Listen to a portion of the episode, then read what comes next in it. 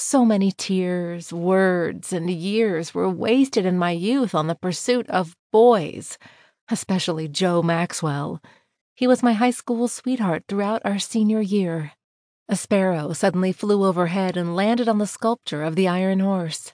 Setting my salad down, I picked up my camera. Seeing the bird make a few quick movements through the viewfinder, I was about to take a picture, but it flew away.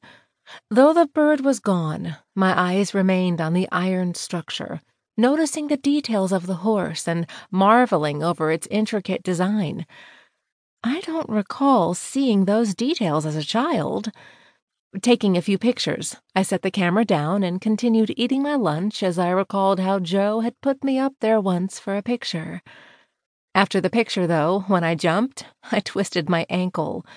Joe carried me all the way home that night. He was in the forefront of memories, for he was the one who first stole my heart.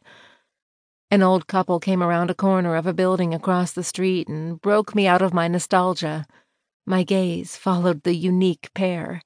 They were matching in baby blue pants and white t shirts and were too cute. Hand in hand, they walked gleefully down the sidewalk. My heart desired not only a spouse someday, but someone I could call my best friend. Continuing to watch, I saw them go into Dixie's diner. Tossing what was left of my lunch into a nearby garbage can, I decided to go for a walk. Peering through shop windows as I went, I recalled being younger and clasping onto the hand of my mother as we traversed down the same sidewalk.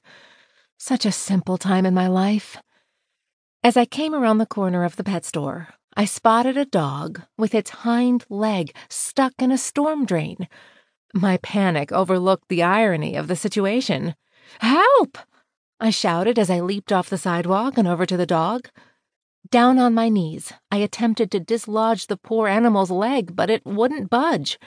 My heart began to race at the sight of the poor animal's blood as it mingled with fur. Praying for God to help the animal, I cupped the small dog's face in my palms. Trying to soothe the animal's worry, I rubbed its ears. It's gonna be okay. Turning my head over my shoulder to see if anyone heard me, I shouted again, Someone help! There was still nobody coming to the rescue. A truck driving by came to a sudden stop in the road. A man jumped out. Hurrying around the front of his truck, he knelt on the pavement where the dog and I were. What happened? he asked as he gently touched the dog's leg. Without taking my eyes off the dog, I replied, I'm not sure how he got himself in this situation. A moment more passed before we looked at each other. Joe! Soaring, my heart began to beat rapidly. He broke eye contact and got up, heading toward his truck.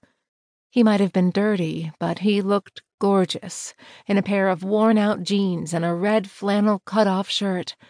It was apparent his physique had definitely improved.